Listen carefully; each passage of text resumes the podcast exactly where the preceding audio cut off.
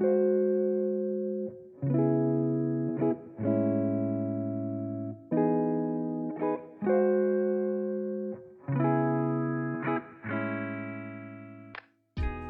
大家好，我是思想上的巨人，行动上的矮子宝宝。Hello，大家好，我是经常活在梦里的飞机。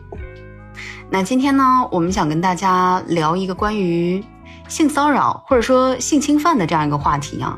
就最近其实那个史航的事件，引起了很多人的这个议论啊。就刚开始我其实也挺想做这个话题的，但更主要的是旁边知道我跟飞机在做播客的朋友都有来问说啊，你什么时候要出一期这个？就怎么说我看到这个话题，我觉得有点沉重啊。然后就包括我们在后面做一些这种呃思路的整理的时候，也觉得哎呀，心情不是特别好啊。啊，好，那我就先简单的讲一下，就是史航这件事情吧，一句话概括一下，因为这个事儿吧。我相信大家最近也看到了很多这件事情呢。一句话，简而言之，就是史航对就是彼此完全不认识的不同的姑娘，嗯，都进行过亲耳朵、闻头发、微信语言挑逗这种方式的一个性骚扰。然后就是有女孩给他曝光出来了，就大概是这么一个事儿。在我们的节目的一开始，还是先跟大家讲一下，就是我们今天要讨论的一个范围。就我们讨论的这个性骚扰和性侵犯的范围，说到性骚扰，其实本身它更多的是一种霸凌，涉及的场域通常是人际关系中上位者对于下位者的一种围困，目的呢就是为了冒犯和伤害他人，就是不管是身体上或者是自尊上面的伤害，也是呃上位者的一种宣示自己权利和能力的行为。骚扰你的这个行为，它是从发表越界的评论。到进一步到说对他人做出不可谅解的越界行为的，那他可能一开始是来自于说一些言语上的骚扰，然后进击成为肢体上的骚扰。言语和肢体上的骚扰是说我们是现实行为的一些骚扰嘛？还有更多的一些，就比如说现在的很多如果有做以网红为职业的女生，可能会更多遭受到精神上面的网络性骚扰。那其实这些都涵盖在性骚扰里面的。更禁忌的不是那个性侵犯嘛？比性骚扰就是更显性、更严重一点。对对，而且他就是说，在你的肢体上面去去展示的一个行为。呃，一个人在未经你同意的情况下，对你做出故意性的接触行为，或者是强迫你，或者是从体力上去压制你，可能去触碰你啊，比如说强迫亲吻，然后嗯一些。很猥琐的动作，不是很猥琐动作吧？就是非常非礼的动作，然后还有性虐待等，包括说露，嗯，知道，嗯，在公共场合露出下体或者是偷窥，就是窥淫，这种在司法的判定也会被算成是性侵犯。判的话，还是要看你说就是这件事情的严重程度了。史航这件事情呢，其实它的落点应该是在性侵犯上。我看完，包括听完这些他的行为啊，甚至包括当事人去阐述的这些遭遇来看，我其实是很恶心的。就当下看完，心情特别不好，因为能够去共情到一个女性在于说非常困顿的局面中无法反抗的那种感觉，就像是一个透明的呃玻璃罩，然后一只蜜蜂在里面不停的试图突围，但是。呃，飞不出来，特别特别无力吧？呃，我想说的是，史航这个行为，他确实是明确的性侵犯的行为。那其实他已经很严重了，就是他是有进一步的可能性的，但也不排除他到底有没有嗯更严重，对对，或者是没有被 爆出来什么的。嗯对，那我发现其实现在社交媒体上这个热度一直都没有下去嘛。然后大家讨论的更广泛的是性骚扰这个事情。那提到性骚扰呢，嗯，就是我们通常认为是呃性侵犯的一种比较轻微的表现形式嘛。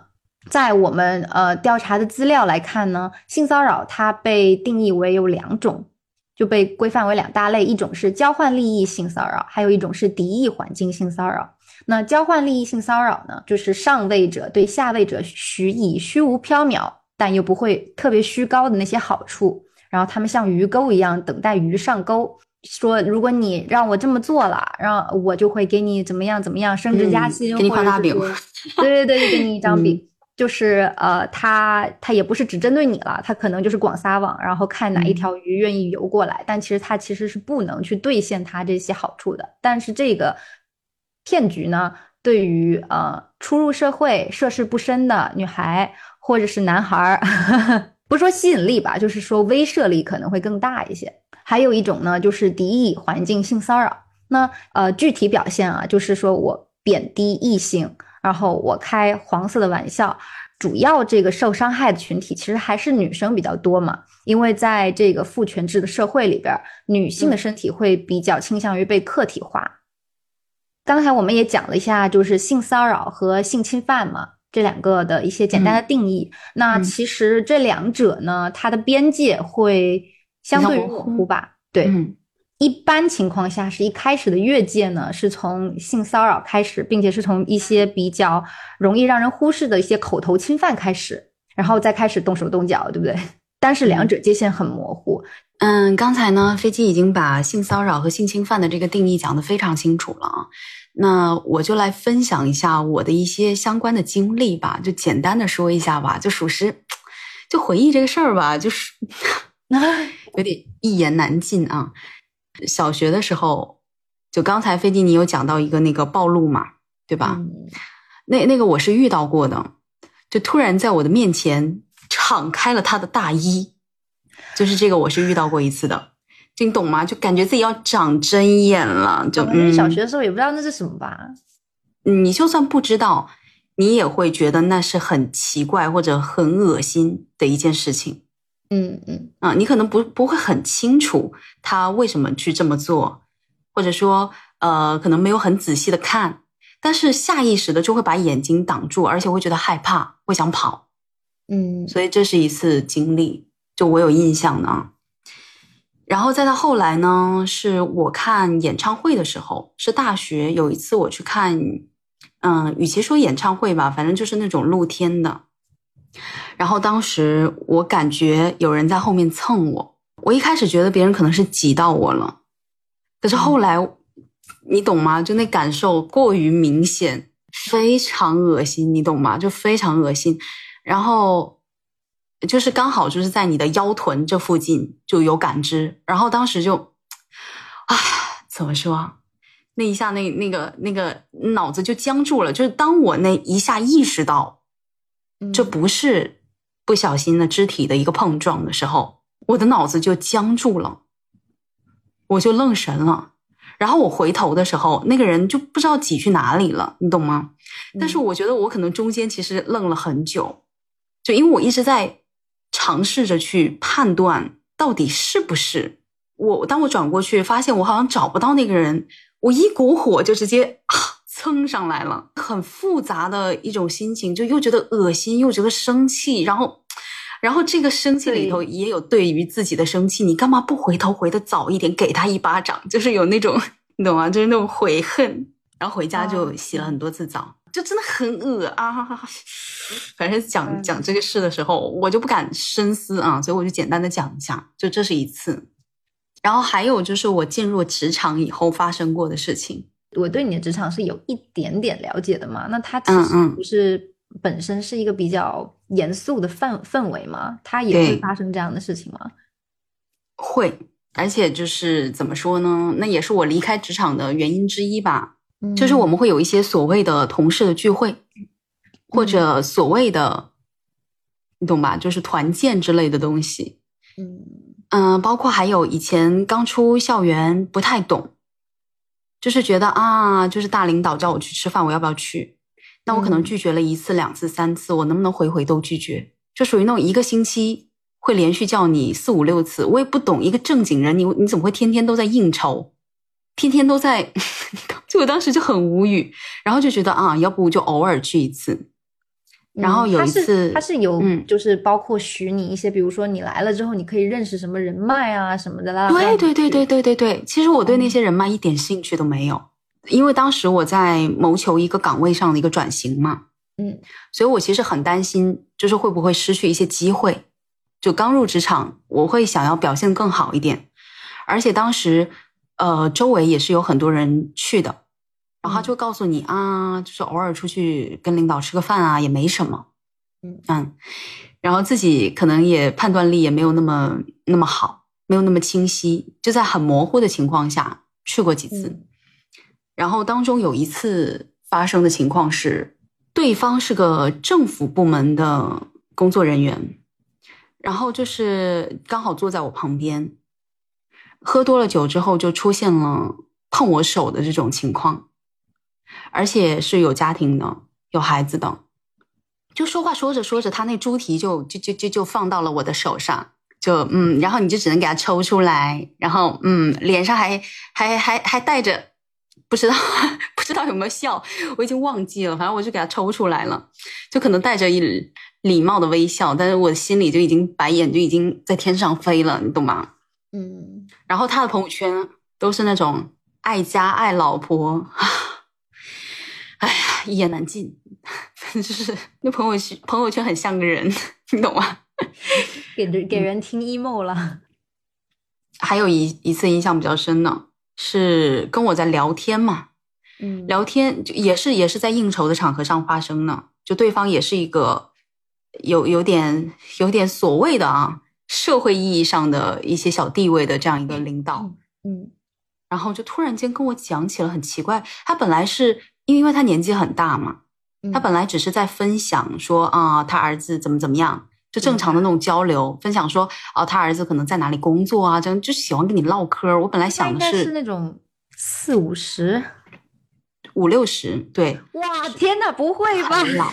嗯，对他本来是这样讲，然后当时就开玩笑的说，啊，要不我介绍你给我儿子做儿媳妇儿，就可能喝多了，但你你你当下这个其实还好，我也没有觉得特别特别冒犯，我就说啊，不用不用不用这样子啊，其实年轻人就自由恋爱啊，就不用不用要给我拉介绍，而且我还小，然后就这么一说。然后后来忘记忘记怎么聊，因为他在讲话的时候，我一般都嗯嗯嗯，因为话话很多，嗯，我没有表现出就是我不想跟你说下去的那种状态，或者说我觉得我表现出来了，我没有给你很多回应，我只是嗯嗯，你说完我嗯礼貌性的回应一下，嗯，然后后来不知道他怎么讲着讲着，就突然间说到他跟他老婆很久没有性生活那关你屁事啊！啊，对啊，我当时我心里反应就是，那关我什么事啊？啊啊！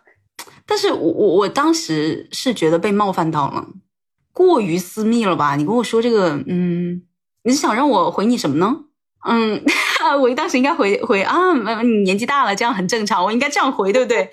就我每次就是遇到这种事情，我我心里都会啊，我当时应该怎么怎么样，就会有这种就很尴尬。但是我觉得他他这这个言语已经对我对我对，就是这个言语已经对我造成了困扰了。我觉得他已经属于就是今天要讨论的一个范围了，他已经属于一种暗示了。就至少在我看来，对我已经觉得很不舒服了。嗯，哇，这听的有点心里不适了。我现在 对，当然就这这只是我印象很深的几次啊，就中间可能类似的情况还有发生，所以这可能也是我当时离开职场或者就是到后面挺讨厌去一些人际交往很多的 这种工作环境的原因之一吧。嗯，能够理解。对我当时以为可能就我，或者说就也不是说特别常见。但后来我发现，我们那个职场嘛，就是同龄的女孩子在聊天，就会发现也有也有一些人有类似的情况。然后此外呢，就我身边关系很好的一个朋友，他有过两次离职，都是性骚扰。这个这个，甚至就是我觉得还挺严重的。这个朋友呢，他长得非常好看，就是十个人见到九个人说好看的那种好看。就我这个朋友，他第一份工作是在上海的一家银行，然后当时他的岗位其实还不错，就各方面的条件待遇都还不错。我记得有一次，有一天晚上，他突然给我打电话，他说他就想跟我聊天。好，然后我就陪他聊天，就聊聊聊聊聊到后面，他突然说他走了。我当时就很奇怪，然后他就跟我讲说，刚才他的部门的领导在他门口让他开门。对他算是宿舍吧，在他宿舍的门口让他开门，就男性领领导，然后还是就喝过酒以后，就你懂吧？然后他就跟我讲说，他其实已经就是对方有过对他进行性暗示，但他一直就是逃避嘛。嗯，然后结果这一次就很过分，就直接跑到他的宿舍门口，然后他就有点报警嘛。对，我就觉得这这就，但是你知道吧，就女孩子就在职场里头就会担心很多，而且你你这很可能你报警了，你也没有实质的一些证据啊，或者对方可能就讲说啊，我就要来跟你进行业务探讨啊，那顶多就警员没有教育一下必要在我家门口进行业务对探讨，这男人，就很恶。然后后来他很快就辞掉了那份工作，嗯，然后就回到我们老家，就又找了一份。后面辞职的原因还是性骚扰，也是那个领导。就我这朋友真的很好看啊，嗯，然后就那个领导是给他发那种很直白的一些言语上的性骚扰，就很恶心。反正就是我我旁边的人有也有过这样的经历啊，所以可能就从我的个人的视角来看，我会觉得相对来讲还是职场中挺普遍的。我从毕业之后找了两份工作嘛，差不多毕业三年。第一份工作职场氛围真的很差，差到什么程度？就是我刚毕业那会儿，就是特别年轻嘛。之前大学喜欢怎么穿我就怎么穿了，因为大家也不是说嗯对于着装上有什么要求嘛。然后之前就会穿一些短上衣啊，然后就是再穿一些长筒裤啊什么的嘛，阔筒裤。这样子穿，一个是很舒服，第二个是这个就是我这个性格会穿的衣服。然后我记得有一次我走到了另外一个部门吧，因为另外一个部门有我认识的朋友，他们那个部门有一个男男的，就矮矮的吧，我我已经不算高了啊，那个男的可能跟我差不多高。然后他在第一次见到我的时候，他的眼睛你知道放在哪儿吗？就可能第一个反应就是会觉得说啊，他是不是在看别的地方？为什么他讲话不看着我的眼睛？但是由于身高的问题，我明显知道他在看哪里。然后就发现他实在是盯那里盯得太久了，嗯当时就非常的不舒服，以至于说，嗯，后面我都不再穿那样子的上衣。但是就是不是说我穿那样的上衣是错的，而是就觉得很恶心，然后下意识的就是很回避这件事情，就觉得就觉得说，为了避免下次再发生这样的事情，我不愿意再给他人有这样的机会能够再去看我的胸了。嗯嗯，非常理解。对，但其实我这个处理方式是嗯不大好的，就是其实也嗯不大痛苦，也也也不能说不大好，因为那可能是你当下能够尽量去避免这种情况呢，就为数不多的能做的事情吧。是，就是当嗯。时你就知道，人做第一份工作的时候，总是会 失去战战兢兢，对对，嗯。是就变得不再像自己，就可能以嗯。前你是一个很有意见，然后一点就着的人，但是你在第一嗯。份工作中，你会过分的展现自己的友好。对，没错，对，就虽然说那份工作对你也不是那么的重要，但是你还是会希望说啊，我表现的谦逊一点。对，没错，对，但是你这个谦逊，我是没有想到，在他人的解读看来，居然是谦卑呀。对对对。然后还有一次，就是不是在职场吧，而是呃非常近期发生的事情，就是我在学车嘛，在学车前我就跟那个驾校说我要女教练，因为我希望避免掉一切可能会有的不恰当接触，所以我不嗯。喜欢跟一个男教练在一辆车里面待太久。嗯。然后当时是答应下来了，那结果后来呢，就是女教练很少嘛，只有一个，嗯。然后她有时候就顾不到我，包括说确实，呃，驾校的男教练他更有经验，他给你讲的东西就是确实是比较一针见血的。嗯呃，有一次吧，就是有一个男教练，就是他在教的时候，他一直频繁的就是碰我的手，或者是嗯离你特别近，但是因为嗯当时他离你特别近的那个名目还特别的巧，你知道吧？就是嗯就是你的后视镜，你你作为新手嘛，你不大，你不一定会调的很好，他就会说、来，我靠，就是他就会突然间靠到你的脖颈旁边，然后说让我用你的视角来看看这个后视镜调的怎么样，那、你又不能说什么，是吧？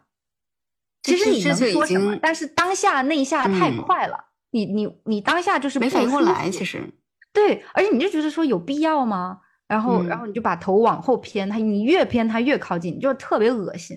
然后，没有什么边界感。就我觉得有一些人真的，要不就是故意的，要不就属实是没礼貌，他纯属就是故意的，就我很明白，因为他这个人就是那种油腻。这这不是油腻，这是恶劣，这咱就是，嗯嗯，因为他平时呃在跟驾校的男学员沟通的时候，他就说，嗯，哎，有空来找哥哥教你泡妞，教你把妹。泡妞和把妹这两个词，好普信听来都会觉得很反胃，你知道吧？嗯。就是他会觉得这样自己的很潇洒呀，很社会呀，很好像大哥呀，太常见了，我的天呐，太恶心了！就是大家都没有，就很想问他一句，说你会跟你的妈妈这样讲话吗？嗯，你有妈妈吗？不是，真的特别想问他这句，很气。然后还有就是，就是他可能会，就比如说我手在方向盘上，然后他就会去说，哎，你要这么打，然后手就这样摸上来了，然后我就觉得很不对。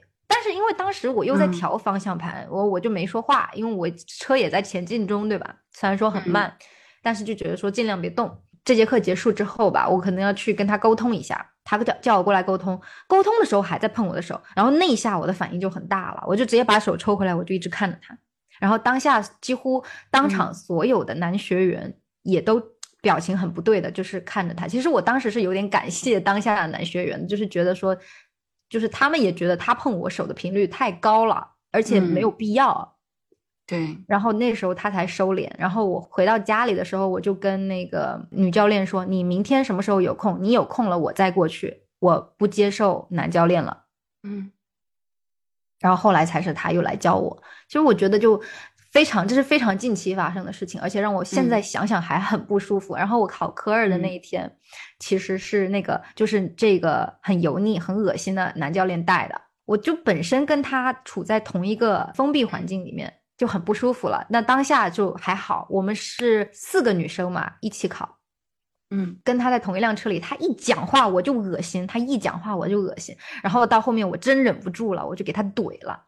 然后问题是我怼他的时候，我并没有说是说，哎，你这人怎么样？我没有人身攻击啊，我只是我其实就找着一个由头，我就冲他发火了。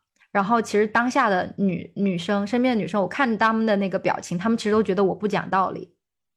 嗯，但是我当下就是很愤怒，就是没有办法控制我的愤怒，我就给他狠狠的怼下去。对，就就可能也会有在爽吧，就怼完之后心情就比较好一点。就是就是，我不想见到你。如果我怼你了，你也不想再见到我，那很好，你不要再靠近我。哎呀，我觉得有些人就真的要把什么男女有别啊刻在他的 DNA 里。你可以从那个人的气质上就可以判断说，他从小到大其实都不是那么的尊重女性的。对，嗯，哎呀，这个这个其实还挺咋说啊？因为我之前第一个职场也是第一个职场里头非常多就是年纪稍大的。同事很爱说一些黄色笑话，哦，非常喜欢说黄色笑话。我真的是不懂，这有在好笑吗？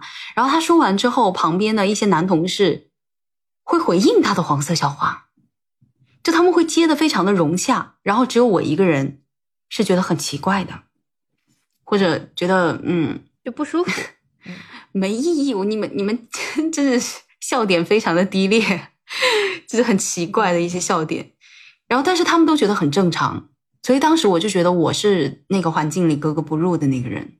但我我当时就在想说，不会吧，不会吧，男生都是 背后会这样子 那个什么的吗？应该不会都是这样吧？如果有听到我们这期节目的男生，可以回应一下我的这个问题啊，就是男生真的都会在后面讲一些。可能女生在场会觉得很冒犯的一些黄色笑话吗？就 会很纳闷。刚才也一直讲了，说我们在一些特定的环境中会容易遭遇到性骚扰嘛。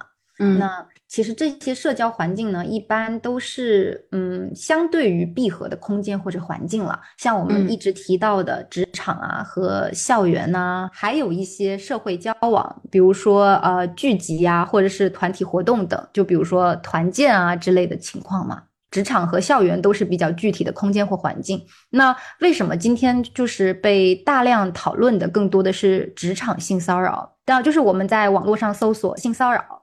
看到了一个知乎的博主，呃，叫做亚米月己课堂，然后他在二零二一年的时候发起了一个呃职场性骚扰的现状调查，采用的是线上问卷的形式，在知乎、微博、豆瓣、微信等社媒渠道发放问卷调查。在八月份的时候，收回了两千多份的有效问卷。结论下来呢，它就分成了大概四点来阐述说，哦，上面的调研出了一个什么样的结果。参与者就是回收到的这些问卷调查显示，参与者呢大多都是女性。那它占了是百分之九十五嘛，男性占了百分之三，就其他的还有一些不愿意透露性别啊，就是比如说 queer 啊这样子的，在里面有说就是女性有一次或者是多次被性骚扰的经历的，接近百分之八十，百分之三里面的百分之八十的男性都没有经历过职场性骚扰。为什么今天咱们在讲性骚扰的时候站出来的，呃，就是女性会比较多？当然，我们在放开了说，就是男性、女性在一一定的社会社交环境下都容易成为性骚扰的被害者。但是，确实女性就相对于说体能上或者是力量上，就是强度都不如男性嘛，他们会更容易成为那个目标。女性呢，她是职场性骚扰的主要受害者，从业的时间越长。越有可能经历说不同形式的性骚扰。从一些就是问卷上附加的一些个人讲述来看呢，就是越是年龄小、初入职场，然后涉世未深的一些女性就没有办法分辨什么是。性骚扰什么不是？就是他可能会像我刚才说的，就是为了释放自己的友善，可能会自己自发的，就是模糊掉这个边界。就是说啊，我不希望别人觉得我开不起玩笑。从业时间越长呢，越有可能经历不同的性骚扰，是因为说，比如说你在这个职场上扎根了。肯定是希望自己的职业发展道路是像阶梯一样的向上嘛？那在向上的过程中，可能有的上位者就会向你提出，呃，利益交换，就是一些性骚扰啊，或者是性侵犯的一些手段，希望说你来为了你的目标而妥协。刚才飞机分享了一些数据方面的内容啊，那在这个过程当中，我觉得很值得讨论的一点是，职场当中。就是我们处于一个不平等地位的关系当中，所谓的 yes 是不是真正的 yes？就是在说到这一点的时候，可以先跟大家分享一个案子啊，就是一九八六年，当时在美国，嗯，引起过热议的一个案子，叫文森案吧，我们简简称文森案。这个案子大概是这样的，就是美国的一位女性文森呢，她到银行去实习。然后被安排在当时的银行的副总裁泰勒的手下工作。实习期满了以后呢，泰勒就向文森提出了性要求。当时为了保住工作啊，文森是勉强同意了。之后的四年内，就泰勒就强制和文森发生性关系超过四十次。在后面呢，文森因为有了自己的男朋友，就拒绝泰勒的性要求。可是呢，泰勒持续的去纠缠他，而且还设置就是陷阱去破坏文森的一个工作环境，然后还威胁他说：“哦，如果你敢举报我，我可能就让你丢掉这份工作之类的。”好，所以后来文森就是起诉了银行，但是初审法院认为文森他是自愿的，驳回了文森的诉求。最终啊，那个最高法院做出的这个终审的判决，认为文森的这个事儿就是性骚扰，呃，而非性交易，然后是银行的高管滥用职权威胁的一个结果。分享这个案件，其实我想表达的是，在这种权力不平等的关系当中，权力高位者对弱势的一方进行带有性意味的接触，他是不是就是真正的 yes？啊，像这样的一个探讨，其实在上个世纪八九十年代就已经开始了。那这几年其实也是偶尔我们是可以看到，就这方面的一些相关的一些新闻和热议。那在不少国家呢，比如说美国啊、英国啊、加拿大啊，他们的司法体系中呢，都是倾向于将这种权力不平等关系中的一些性接触归为违法犯罪行为。所以就是在涉及到这一方面的这种判决过程当中。有一些国家是倾向于将就是弱势的一方没有明确的拒绝，哪怕是表现出了顺从或者默许的态度，这样的同意也会被他们认定为是无效的同意。我们国家在这一方面就相关的一个法律体系啊，就还不是特别特别的完善啊。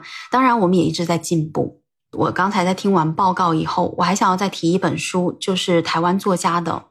房思琪的初恋乐园，我不知道大家有没有看过，就是我们在今天播客开头提到的史航，他为这本小说写过推荐语，他的推荐语是这么写的：走过危机四伏的成长，我们每个人都是幸存者。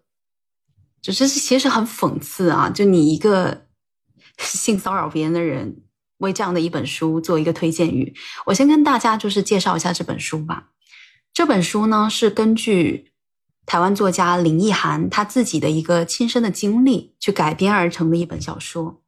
那里面讲到呢，中学的女生房思琪被她的那个补习班的语文老师李国华给诱奸了这么一个故事。这个万恶的李国华，同样对很多其他的女生也进行过这样的行为。也就是说，这个这个李国华是个惯犯。然后当时呢，嗯，女孩子们还有他们的亲朋好友都做出了一定程度上的反抗，可是都是反抗无果的。总之，这本书最后的结局就是李国华恶魔在人间，就还是活得好好的，但是文中的房思琪疯了，在这里。除了就是这种不平等地位关系中出现的性接触，包括就是女孩子们她可能当下没有能够立刻反应过来，或者说甚至表现出了一定程度上的顺从，我觉得这当中的一些心理要素是值得我们去探讨一下的。比如说，为什么很多人在遭遇性骚扰或者性侵犯的时候，没有立刻就跑或者立刻就反应过来？其实这个东西呢，我们首先要看到，就是每个人在突发的应激事件中可能会出现的反应，就有一些心理学家已经做过这方面的一个研究了。就是比较常见呢，就是战斗和逃跑。可是，在性骚扰发生当下，除了战斗和逃跑，我们还有可能出现其他的应激反应，比如说僵直，就是你就不会动了。这个其实生活中也是能够见到的一个现象啊。就举个例子，比如说你过马路的时候，走到路中间，对，突然有一辆车开过来，这个时候比起直接冲过去，可能会有一部分人他会出现原地不动的情况。它其实是有点类似的，就你整个人会僵住，你会大脑会一片空白，身体会没有办法动。但是还有就是更加鲜为人知的。就是我们甚至会有讨好的反应，就是当环境强大到让我们无法对抗的时候，人是有可能顺从甚至讨好那个看上去是在掌控我们的人。就跟大家分享一下啊，就可能也很多朋友都有听过的，叫斯德哥尔摩综合症。就这个这个症，可能一开始听到的部分小伙伴会觉得有点离谱啊。就是这种这种精神疾病啊，它意味着什么？意味着我们不光是有可能在被迫害的时候没办法选择拒绝，甚至可能会爱上迫害你的人。就在一九七三年发生过这样的一起案件，就斯德哥尔摩市的这个银行被抢劫以后呢，四个受害者就是银行的职员，竟然在这件事情发生以后为劫匪说话。然后甚至有一个爱上劫匪和他结婚，所以呢，就以这个城市为名，啊，就列出了一个斯德哥尔摩综合症的这样的一种精神疾病。它指的是在犯罪过程中，被害人对于加害人产生情感，并且结成融洽友好的关系，甚至反过来帮助加害人的这样一种情感连接。这个其实相关研究当中提示我们的是，人心里会有一些自动保护机制。那这种自动保护机制非常有可能在我们遇到挫折的时候，在心理上我们会想要把逆境转为顺境，通过合理化、压抑和选择性遗忘等等这样的一个自动保护机制，把这种不良的刺激转为良性的刺激，来渡过难关。也就是说，为什么斯德哥尔摩综合症会出现？为什么有时候我们甚至会有一定程度上的服从？就是这些，其实在我们的心理上都是有迹可循呢。它甚至可以说是，即使出现这样的情况，它也是正常的。作为受害者，我要去维护我的一个内心秩序。就比如说，当不好的事情发生在你的身上，你很懵嘛？你你你是一个受过就是规范教育的社会人。然后你不知道会有这么不规范的行为会发生在自己身上，然后自己毫无准备的时候，你当下是懵掉。你的内心为了防止就是持续坍塌，你直接崩溃掉。对，你会去美化美化，就是那个加害人的行为动机，从而让自己能够接受这样的事情发生在自己身上，让自己不至于整个就是完全坍塌。就其实它是一种生存方面的保护机制了，可以说，就是说，如果说非常严重的话，呃，就像你刚才讲的，它抽掉我可能就啊，感觉没法活了，会有这种情况。所以这个是我们在探讨，就是当下为什么很多人，甚至我们有时候在网上会看到一些相关的一些恶评，会说啊，那你怎么当下不反抗啊？你怎么不跑啊？你怎么怎么怎么样？嗯，我就觉得，嗯，相比起如果你是一个女性受害者，嗯，然后相比起男性在你的留言区底下发表一些就是攻击性的评论。会让你更难受的，永远是你收到 来自于女性的女性的，对对，就是说我我不能理解你为什么要做这个，就是我不能与你共情，就是你当下会觉得被背刺了，没错没错。通过受害者自揭伤疤向公众去诉诸史航的恶行的时候嘛，就引起了很多博主的讨论。那我相信他们都是有很好的，就是希望说能够呃为女性发声啊这样一个利益的。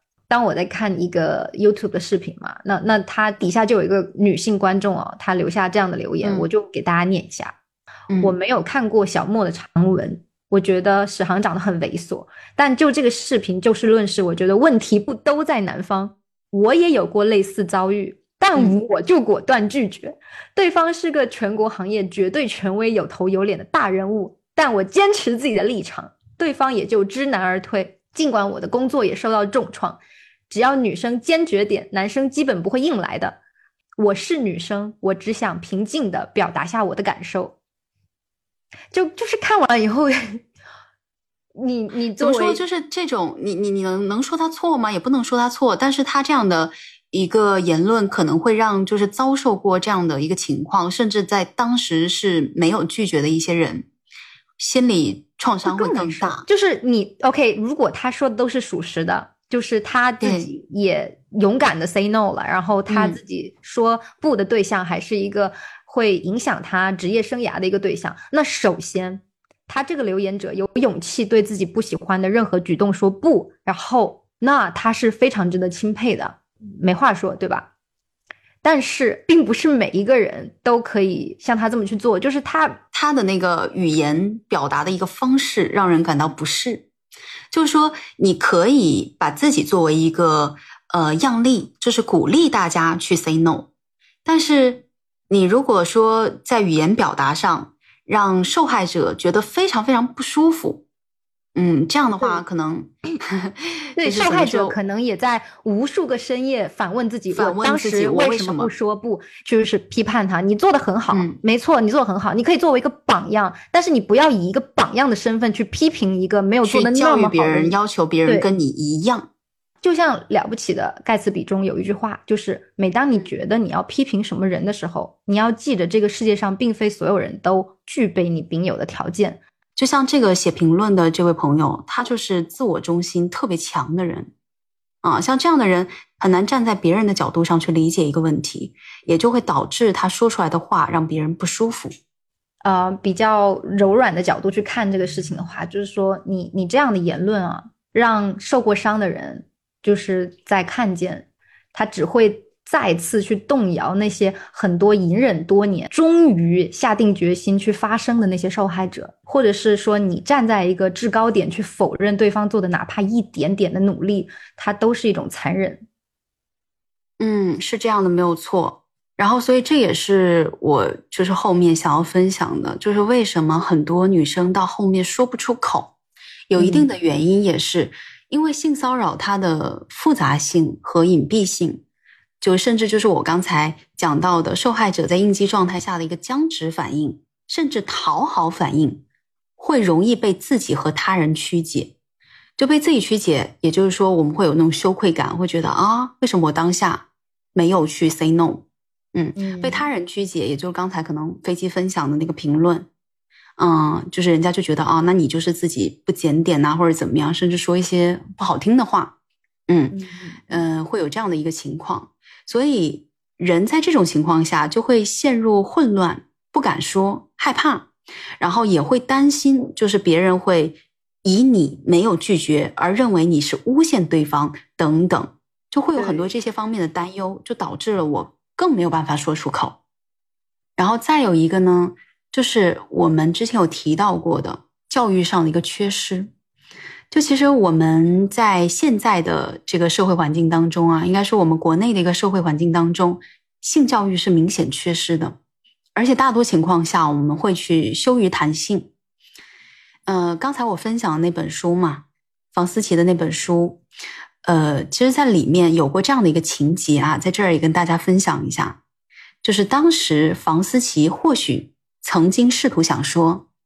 当他用面包涂奶油的口气对妈妈说：“我们的家教好像什么都有，就是没有性教育。”他的妈妈诧异的看着他，回答：“什么性教育？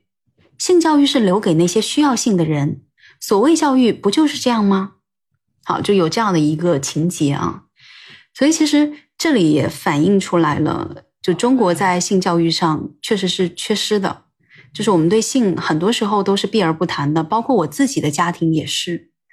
就是我的母亲从小到大没有过任何就涉及到这一方面的、涉及到这一方面的讨论，就包括学校教育上也是。在学校教育上，其实所谓的性教育也非常非常的浅的，嗯，或者说甚至就是没有的，就有些学校可能就没有。那所以我觉得这一部分的缺失也是。很多女生为什么后面不敢说的原因之一，嗯，然后我们也接触到了很多各种各样的言论，那女生不敢去发声，也是对于受害者有罪论的一个担忧，呃，对于这种荡妇羞辱的一个担忧啊，啊，这里就分享一部纪录片，叫《日本之耻》，它讲的是日本的记者，呃，伊藤诗织。他声称自己在呃，在二零一五年一次工作晚餐上被当时东京广播公司的华盛顿分社的社长山口敬之强奸了。然后当时山口敬之强烈的否认了这个说法。然后后来反正就发生了一系列很离谱的事情，然后寻求法律帮助无果，这个记者他就曝光了事情嘛。之后他就遭受到了一系列的这种公开的羞辱和仇恨的一些邮件。就很多人都会持有这种受害者有罪论的观点，比如说我们会经常听说“一个巴掌拍不响啊，苍蝇不叮无缝的蛋呐”。哎，我现在就是，就就因为看到这种类型的评论，我就很不喜欢。说实话，就嗯，它有它的一定道理在，但是它并不能用来概括这个世界上所有的事情。嗯，就是我这两天因为要讲咱们的这个议题嘛。我当时还去回看了一下房思琪这本书，就是这本书的这个网络书评里头，就也有很多人就发表这方面的一个观点。然后还有就是这本书当中的一些小细节，就是在发生了这个诱奸事件以后，房思琪把这个事情当成别人的事情讲给父母听，然后父母当时就说：“这个女孩子怎么小小年纪这么骚啊？”嗯，就是这么回应他的啊，就是听了就觉得啊，那那。到底要当事人怎么说出口，真的很难说出口。所以，对于这样的一个观点，我的看法并不是说受害者一定一定就没有错，或者说无脑的拥护受害者。只是我觉得，对于当下的这个网络世界来讲，我们应该去认识到，每个人的语言，它或多或少都会有一定的力量，即使乍一看是微不足道的。可是那句话怎么说来着？雪山崩的时候，没有一片雪花是无辜的。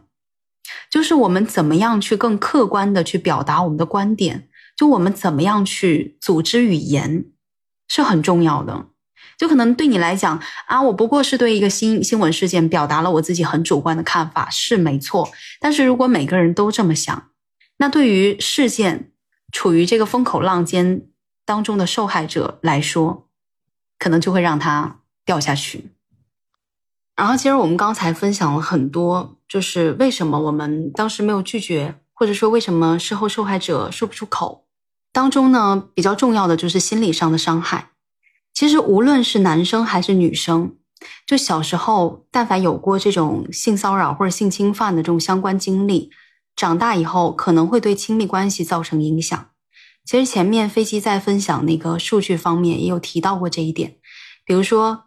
可能在依恋关系当中就会出现一些问题，像是难以接近他人啊，甚至就是嗯回避型变成一种回避型的依恋人格等等，它都会有一定的影响因素啊，甚至什么恐男呐这种。然后还有呢，就是我们刚才反复的强调到的事件发生以后，我们会涌起的各种各样的情绪，有飞机提到的恐惧，还有内疚、羞耻感、愤怒、被背叛的感觉、无力、失控。那这些情绪在很强烈的时候，受害者是很难通过常规的一些情绪调节的方式来进行自我安抚的。所以这样可能就会导致什么结果呢？就是暴饮暴食，甚至抽烟酗酒，呃，进行一些非自杀性的自伤自残，这种来进行缓解。而且情绪其实人生活当中会有各种各样的情绪，如果它是短期出现的，就都还好，能够马上调节过来的都还好。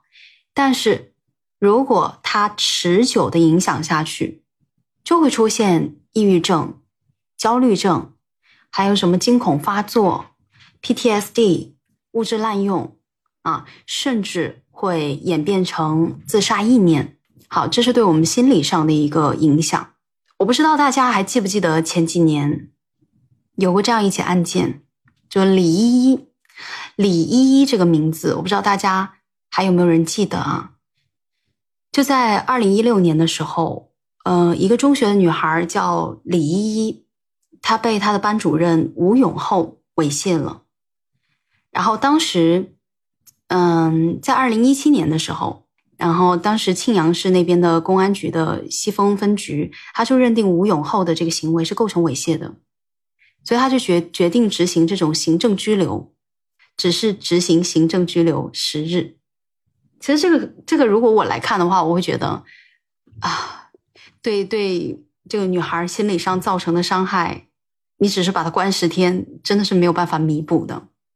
嗯嗯，对，就是她的这个犯罪的成本太门槛太低了。对，以二零一七年五月二号的时候，当时决定行政拘留他，然后五月二十四号的时候，李依依就尝试了第一次跳楼，她就跑到了教学楼的五楼，准备跳下。嗯，当时呢被人家劝下来了，可是，在六月二十号，李依依又一次要跳楼，嗯，然后也是就是趁着家里人不在的时候，他跑到当时一栋百货大楼八楼的楼上啊，然后那时候楼下虽然人不多，可是据当时现场在的人就讲到，当时周围有很多人都说什么，你快跳啊，要跳你就跳啊。把交通都堵塞了之类的，就有很多人就讲这样的话，然后甚至有一些人就在底下就开始造谣了，就就已经开始造谣了，说什么啊这个女孩怎么怎么样？就是在我就是这一次我们想要讲这个话题，我回看这个事件的时候，我就想到了，就佛教十善当中有四个是跟人说话有关系的，嗯，就我就是很想在这个时候去提这一点啊。佛教当中的十善有关口德就占了四样：恶口、妄语、两舌、绮语，就可见口德的一个重要性。这口德就很明白，就是说话的一个道德嘛，就是尽量不要去出口伤人。我还是非常赞同佛教这个观点呢。就在我们前面提到一些网络恶评的时候，我就讲说，人应该要持有一定的善意底线。就是当你在说一些话的时候，真的是要去考虑一下。对，就就或者换一个角度来讲，就说的直白一点，就这有时候你讲一些话，它是很缺德的行为。嗯，然后这个是一个事情啊，就二零一七年发生的。二零一七年同年又发生了另外一件事情啊，房思琪的这个书啊，是作家林奕涵写的。同样在二零一七年，林奕涵在住所上吊自杀，时年二十六岁。林奕涵在生前接受采访的时候，曾经说过这样一句话：女孩子在读到这段话的时候，可能当下也在被伤害，而恶人还高高的挂在招牌上。啊，就是我觉得就是很可悲啊，就确实只是作为一个看者，没有那么大的感受。但是对于受害人，他可能造成的影响，很可能就是一条生命的逝去。那是一个相对沉重的话题嘛，就是真的很难让人以很轻松的心态去说出这样的话。我知道，然后包括说我们作为相对弱势的群体，我说体能上，那那就是一个比较客观的话嘛。对，相对弱势群体来说，我们会激发我们更多的共情和心痛。那我们自己平时要怎么样去做？我觉得在这上面两点的话，对于受害者来说，他当下被弱化的自我感受，被弱化自我感受，一个是在从小你就是被教育说你要去顾大局嘛，为了融入集体而戴上的友善面具，会让对方故意解读成一个就是你释放的一个信号。还有一个就是说，你为了顾这个大局呢，你不想让自己的窘境过度的曝光，让大家都关注，关注到之后，让场面变得难看。那我们刚刚讲到的友善面具呢，就是之前在一篇学术论文中有指出说，呃，多个研究的案例显示，女性的友好表现在多数男性眼中会被解读为释放性魅力，就是性感，就是脑子脏了看什么都脏。有道理啊，怎么说呢？我个人认为说，你表达你的友善，你本身没有做错任何事情。还有一个会被。呃，归到就是被弱化自我感受里的是，我们没有办法界定对方的行为是否属于骚性骚扰，我是不是开不起玩笑或者什么的？问题来了，首先这个玩笑好笑吗？这玩笑你也不会跟你妈开，就不要跟我开，你也不会跟你的女儿开。社交环境中，你感受到了，就是你感觉到了你的自我感受被自己弱化了，那你就要把这方面加强，就是你要相信自己的感觉。可是现在我们很多时候，我们觉得不舒服的时候，我们反而会反思自己的问题，是不是我过度敏感啦，或者怎么样？所以有时候就是不舒服，就是不爽，就是你就是让我不爽，你让我不爽。我觉得有时候我们要适度的有一些那种减轻我们的一些过度反思啊，对，就是减轻内耗啊，适当发疯啊。你让我不爽，我不爽了就是不爽了。对，做一个大家印象中的好女孩，对我就要给你怼回去。对对。一方面呢，增强自己感受力方面的敏感度，还有自我保护意识等等。如果当下你觉得不对了，那就勇敢的 say no。如果还没有遇到过的话，但如果你已经遇到过这样的情况了，不要觉得是自己的错，不要对内归因，去对外归因。因为当下你已经在承受很多负面的情绪的时候，就不要再对内归因了，不要内耗，直接发疯。对，没错，就是直接发疯就完事儿。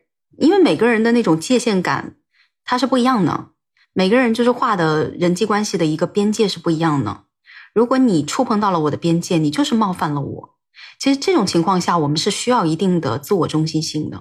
就因为本来这个东西它就已经没有一个明确的定义，说你啊靠我多近你才叫冒犯我，或者你说了什么话你才叫冒犯我。我们没有这样的明确界定的情况下，就是以自己的感受为主，就是当下就是喊咔。